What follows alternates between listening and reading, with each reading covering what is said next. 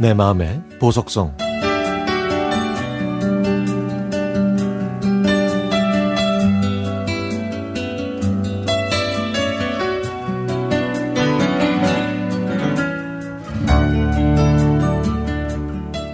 얼마 전에 외국에서 공부하던 동생이 한국으로 돌아오게 됐습니다. 동생은 저희 집 근처에 있는 오피스텔을 하나 구해달라고 부탁을 하더군요. 저는 동네 부동산을 다니면서 오피스텔을 알아보다가 처음 소개받은 집이 괜찮아 보여서 계약을 하기로 했죠. 집주인을 만나기로 한 날에 시간에 맞춰서 부동산에 갔는데 남자 집주인은 약속 시간보다 15분이나 늦게 왔는데 미안하다는 말 한마디 없이 자리에 앉더군요. 그러더니 저와 집 계약 이야기를 하는 게 아니라 공인중개사와 자기가 가지고 있는 다른 집 시세만 얘기하는 겁니다.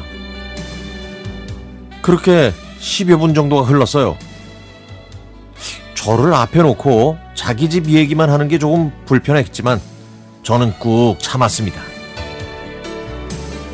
그 다음에 저와 집 계약에 대한 대해서 얘기를 시작했습니다. 저는 동생이 1년 정도만 한국에 있을 예정이라 1년만 계약을 하고 싶다고 했더니 2년이 아니면 계약을 안 한다고 하면서 공인중개사한테 반말로 노발대발 화를 냈다 내는 겁니다. 한마디로 무식하고 예의 없는 갑질이었죠. 공인중개사분도 어쩔 줄 몰라 하며 꼼짝없이 당하고 있었고요. 저는 참을 수가 없어서 제가 계약을 안 하면 해결되는 거죠? 라고 했더니 삐딱하게 저를 돌아보면서 아이고 마음대로 하세요 마음대로 누가 뭐래요? 그러는 겁니다.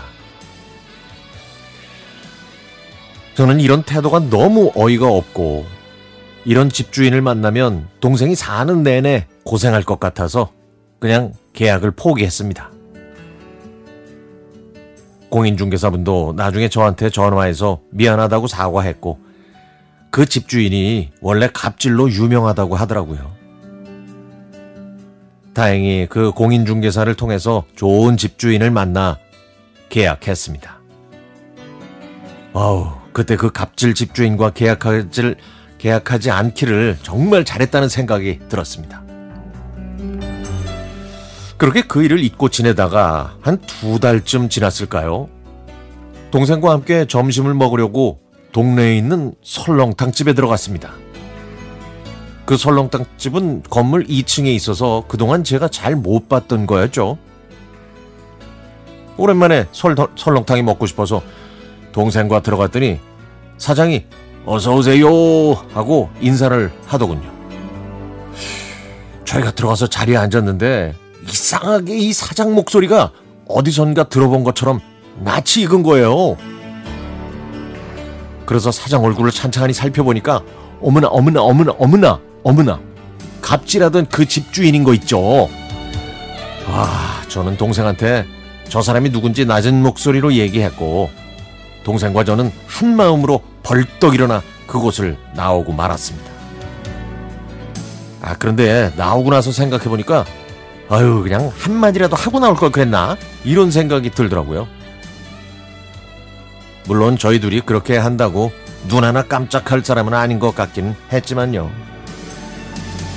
그래도 저런 인성을 가진 사람이 파는 음식은 절대 먹고 싶지는 않았습니다. 저는 그저 이 세상에는 영원한 값도 영원한 을도 없다는 걸 그 사장이 느꼈으면 했으니까요. 다른 사람들과 더불어 사는데 이젠 더 이상 갑질 없는 세상이 됐으면 좋겠습니다. 저는 그 갑질 사장 덕분에 제가 어떤 위치에 있든 모든 사람을 존중하면서 대하기로 결심했네요.